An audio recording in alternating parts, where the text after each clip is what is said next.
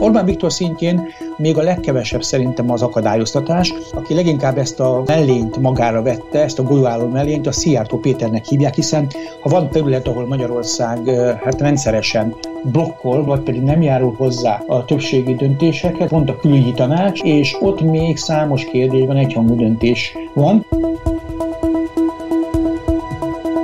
Ez a messziről jött ember, a Szabad Európa podcast sorozata, a magyar kormány és az Európai Unió a közösség intézményeinek ügyeiről.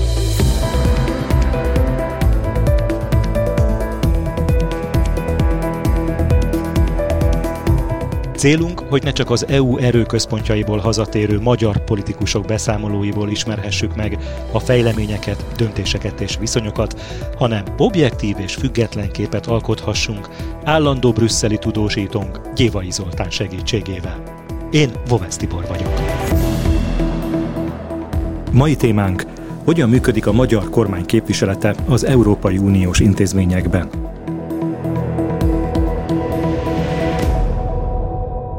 A nyár derekán az EU intézményeiben is kitör a vakáció, így ezeket a heteket használjuk arra, hogy általánosabb témákat beszéljünk át a jó tudni vagy ki gondolta volna megközelítéssel. Ezen a héten Magyarország és a magyar kormány képviseletéről lesz szó. Nem véletlenül választottam ketté a két fogalmat, mert nekem úgy tűnik, hogy az Európai Parlamentben az országot képviselik a megválasztottak, hiszen ők egy közvetlen választási folyamat végén nyerik el a posztjukat, míg az Európai Bizottság csak a kormány képviselőivel kerül kapcsolatba. Jól látom? Igen is, meg nem is, mert az európai parlamenti képviselők és a, a, a bizottság között nincs egy fölhúzva egy ilyen tűzfal, tehát például, hogyha egy képviselőnek vannak kérdései, és ezt bizonyos képviselők egyébként ezt gyakran el is játszák, akkor kérdésekkel bombázzák, levelekkel bombázzák az illetékes biztost, és az illetékes biztosnak mindig van egy, egy hónapja körülbelül, vagy két hete arra, hogy válaszoljon. Most, ami parlamenti ciklusban, például Újhely István hogy a MSZP színekben jutott be az Európai Parlamentbe, ő gyakran bombáztak ilyen levelekkel a bizottságot is. Tehát önmagában van átjárhatósága a különböző intézmények között, számos érintkezési pont van, de az tény is való, hogy a magyar állandó képviselet Magyarországot és a magyar kormányt is képviseli Brüsszelben, az állandó képviselet, ugye annak az a feladat alapvetően, hogy különböző formációkban részt vegyen az uniós jogalkotásban, illetve előkészítse a politikai döntéseket, amelyeket miniszteri vagy pedig állam és kormányfői szinten fogadnak el. Eközben az állandó ö, képviselet is folyamatosan kapcsolatban van az Európai Bizottsággal is, hiszen az Európai Bizottságnak van az az exkluzív joga az Európai Unió sok szerint, hogy a joga, fontos jogalkotási kezdeményezéseket előterjesszen. Márpedig, mint így, az Európai Bizottság is állandóan képviselői ott ülnek a tanácsban, és azért, hogy elmagyarázzák, vagy a biztosokat is meghívják miniszteri ülésekre, hogy mindig elmagyarázzák, hogy az Európai Bizottság egy konkrét javaslattal mit szándékozott elérni, vagy milyen rugalmasság van esetleg az álláspontokban. Szóval úgy működik az az egész, az egész Európai Unió, mint ahogy a szervezetben a vérkeringés, mindenki mindenhol, mindenki a fehér vérésejtek, a vörös vérésejtekkel találkoznak, és jó utat kívánnak egymásnak. Körülbelül tudnám leírni az egészet. Említetted itt a tanácsot, de ez nem az európai tanácsot jelenti, tehát azt a tanácsot, ami az állam és kormányfők csoportosulása. A jogalkotásnak a, a piramisának a csúcsa, a tanácson belül a miniszteri tanács, az EU tanács, vagy miniszteri tanács, amely különböző szinteken, különböző szinteken ülésezik. Ugye az alacsonyabb szintek azok a munkacsoportok, a tanács az EU tanácsban, ahol a tagállamoknak a képviselői ott ülnek. Aztán ott van egy, egy magasabb szint már a nagykövetek, ugye ami a Koreper 1, Koreper 2, a nagykövetek elé kerülő dosszé, és a nagykövetek közvetlenül megelőzik az ő egyeztetésük, és ők készítik elő a dossziékat a miniszteri tanácsnak elfogadásra. Általában, amikor a miniszterek ide érkeznek Brüsszelbe, különböző miniszteri formációk vannak, belis igazságügyminiszteri, agrár, külügyi tanács, stb. stb., akkor általában a döntések nagy része elő van már készítve, sokszor viták nélkül fogadják el. De van egy számos dolog, például a külügyeknél gyakran látjuk ezt, amikor a miniszteri vitának igenis nagy jelentősége van. Aztán az Európai Tanács, amit említettél,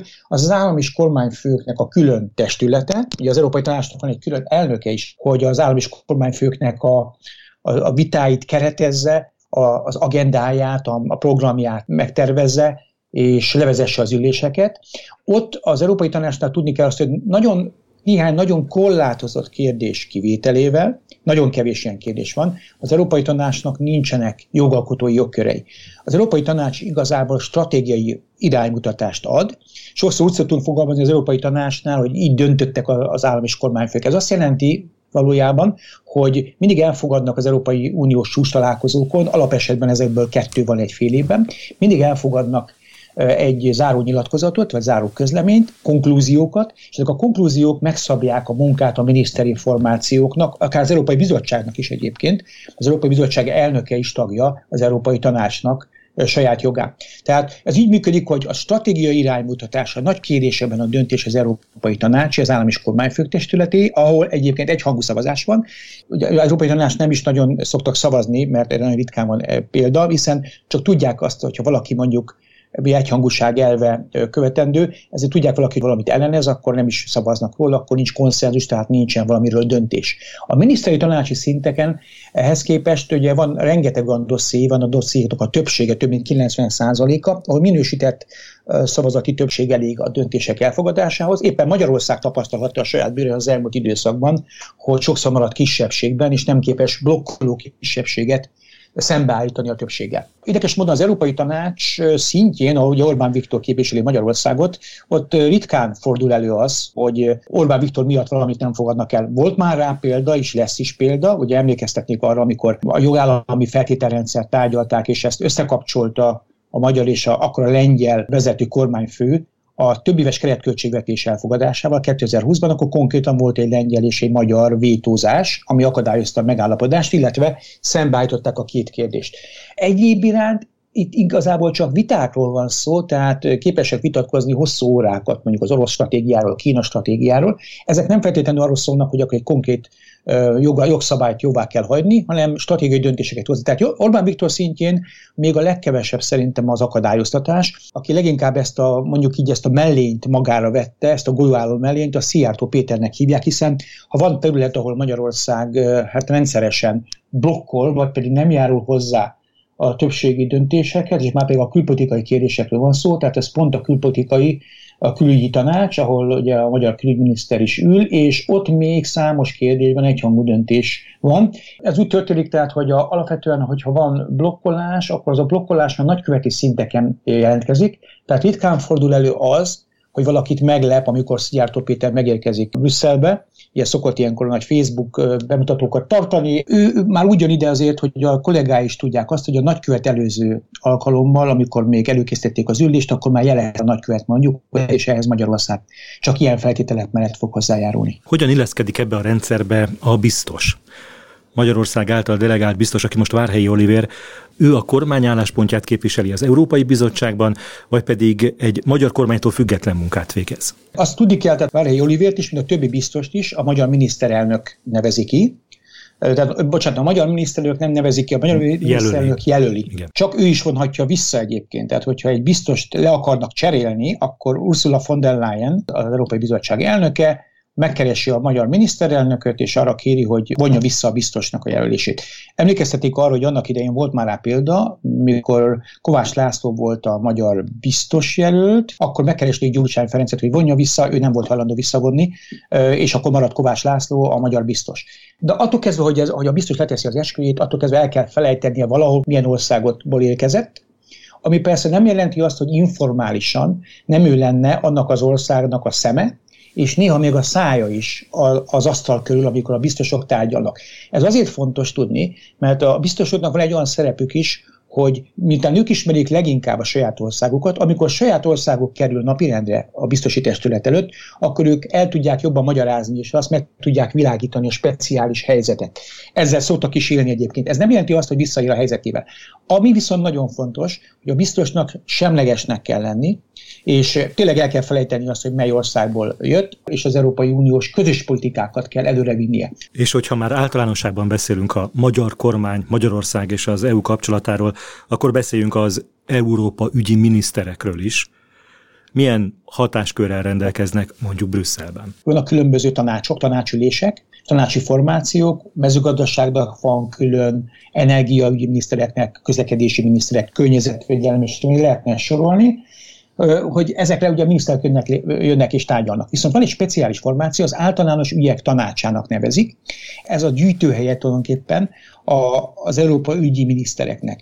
Ezek nem feltétlenül mindig miniszterek, lehetnek államtitkárok is, sőt, sok esetben előfordul az egyébként, hogy a nagykövetek, akiket ugye az államok küldenek, tagállamok küldenek Brüsszelbe, ők vesznek részt ezeken az üléseken, teljesen, teljes joggal, tárgyalási joggal vehetnek részt rajta.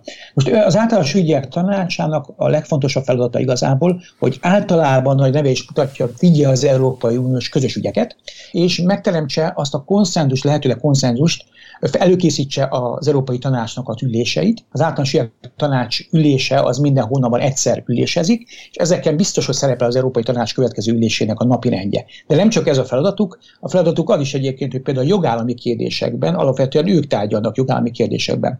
Ugye senkit ne vezessen félre az, hogy mondjuk Varga Judit volt eddig Magyarország igazságügyminisztere, és mégis ő ült ott az asztalnál. Ez az, azon egyszerű oknál fogva történhetett meg, mert ő volt az Európai Uniós ügyeknek is a kijelölt minisztere. De például vannak olyan országok, mint, mint Belgium, ahol a külügyminiszter ül az általános ügyek tanácsának az asztalánál, tehát ő egy, egyúttal az európai ügyeknek a minisztere is. Alapvetően menedzselik az európai ügyeket, és ők azok, akik horizontálisan menedzselik, mert ugyanis a többi tárcavezető csak a saját területére figyel. Migrációra, bel- és igazságügyi együttműködésre, agrárpolitikára, ők nem foglalkoznak más témákkal, az általános ügyek viszont minden témával kell, hogy foglalkozzon. És akkor beszéljünk magáról a személyről, és mit lehet tudni Bóka Jánosról, aki most ezt a pozíciót, az európai ügyek miniszteri posztját betölti? Ég és föld különbség van a stílusban közte és elődje között. Az, hogy egy európai ügyi miniszter legyen az országnak, és ne igazságügyminiszterrel vagy a külügyminiszter lássa ezt a feladatot. Én azért látok abban most ebben a mostani helyzetben rációt. Egyrészt Bóka János az, aki az elmúlt években a miniszterelnök serpájaként, tehát Európai Uniós főtanácsadójaként valamennyi ügyre rá kellett, hogy tekintsen. Tehát az európai tanácsi üléseket nem csak a nagykövetek készítik elő, hanem a miniszterelnököknek és az államfőknek vannak egy serpáik, akik gyakorlatilag a főtanácsadók, akik a miniszterelnök mellett ülnek, és ők, akik a miniszterelnök a fülébe súgnak. Ugye egy miniszterelnöknek általában van két füle, az egyikben a nagykövet súg bele, a másikba pedig a, a főtanácsadó. Boka János nagyon jó pozícióban van, hiszen ő ott ült általában, és ő ezeket, ezeken az üléseken részt vett. Ami a személye, személyt illeti, ugye ezzel kezdtem, akkor ezt nem felejtően befejezem ezt a gondolatot is. Buka János Valgaditó eltérő, eltérően sokkal kevésbé harsány, inkább a háttérben ö, működő, ö, nagyon csendes diplomáciát folytató személy.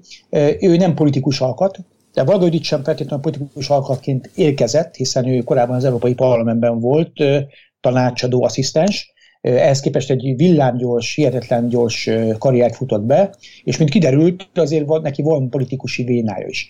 Buka Jánost még nem ismerjük erről az oldaláról, lehet, hogy meg fogjuk ismerni, de eddigi tapasztalataim azok, hogy ő egy kifejezetten rejtőzködő típus, nem csak keveset tudunk róla, de egyszerűen a sajtónak is a lehető legritkább esetben nyilatkozik. Ebben hasonlít Várhelyi Olivére, mert ő is egy háttéremberből lett kiemelve biztosként. Emlékszem, hogy a kinevezésekor róla is azt mondtuk, hogy eddig azért nem volt a reflektorfényben.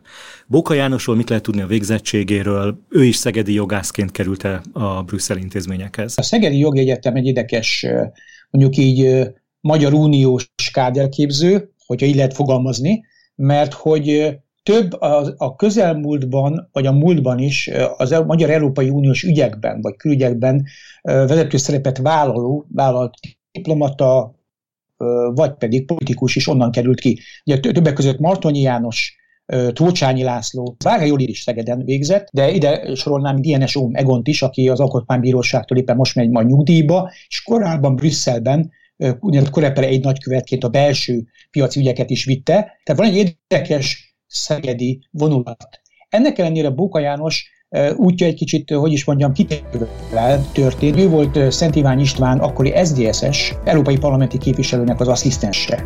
Hát ehhez képest hogy elég nagy vargabetűt írt le azóta, beszélünk az európai ügyek minisztereként.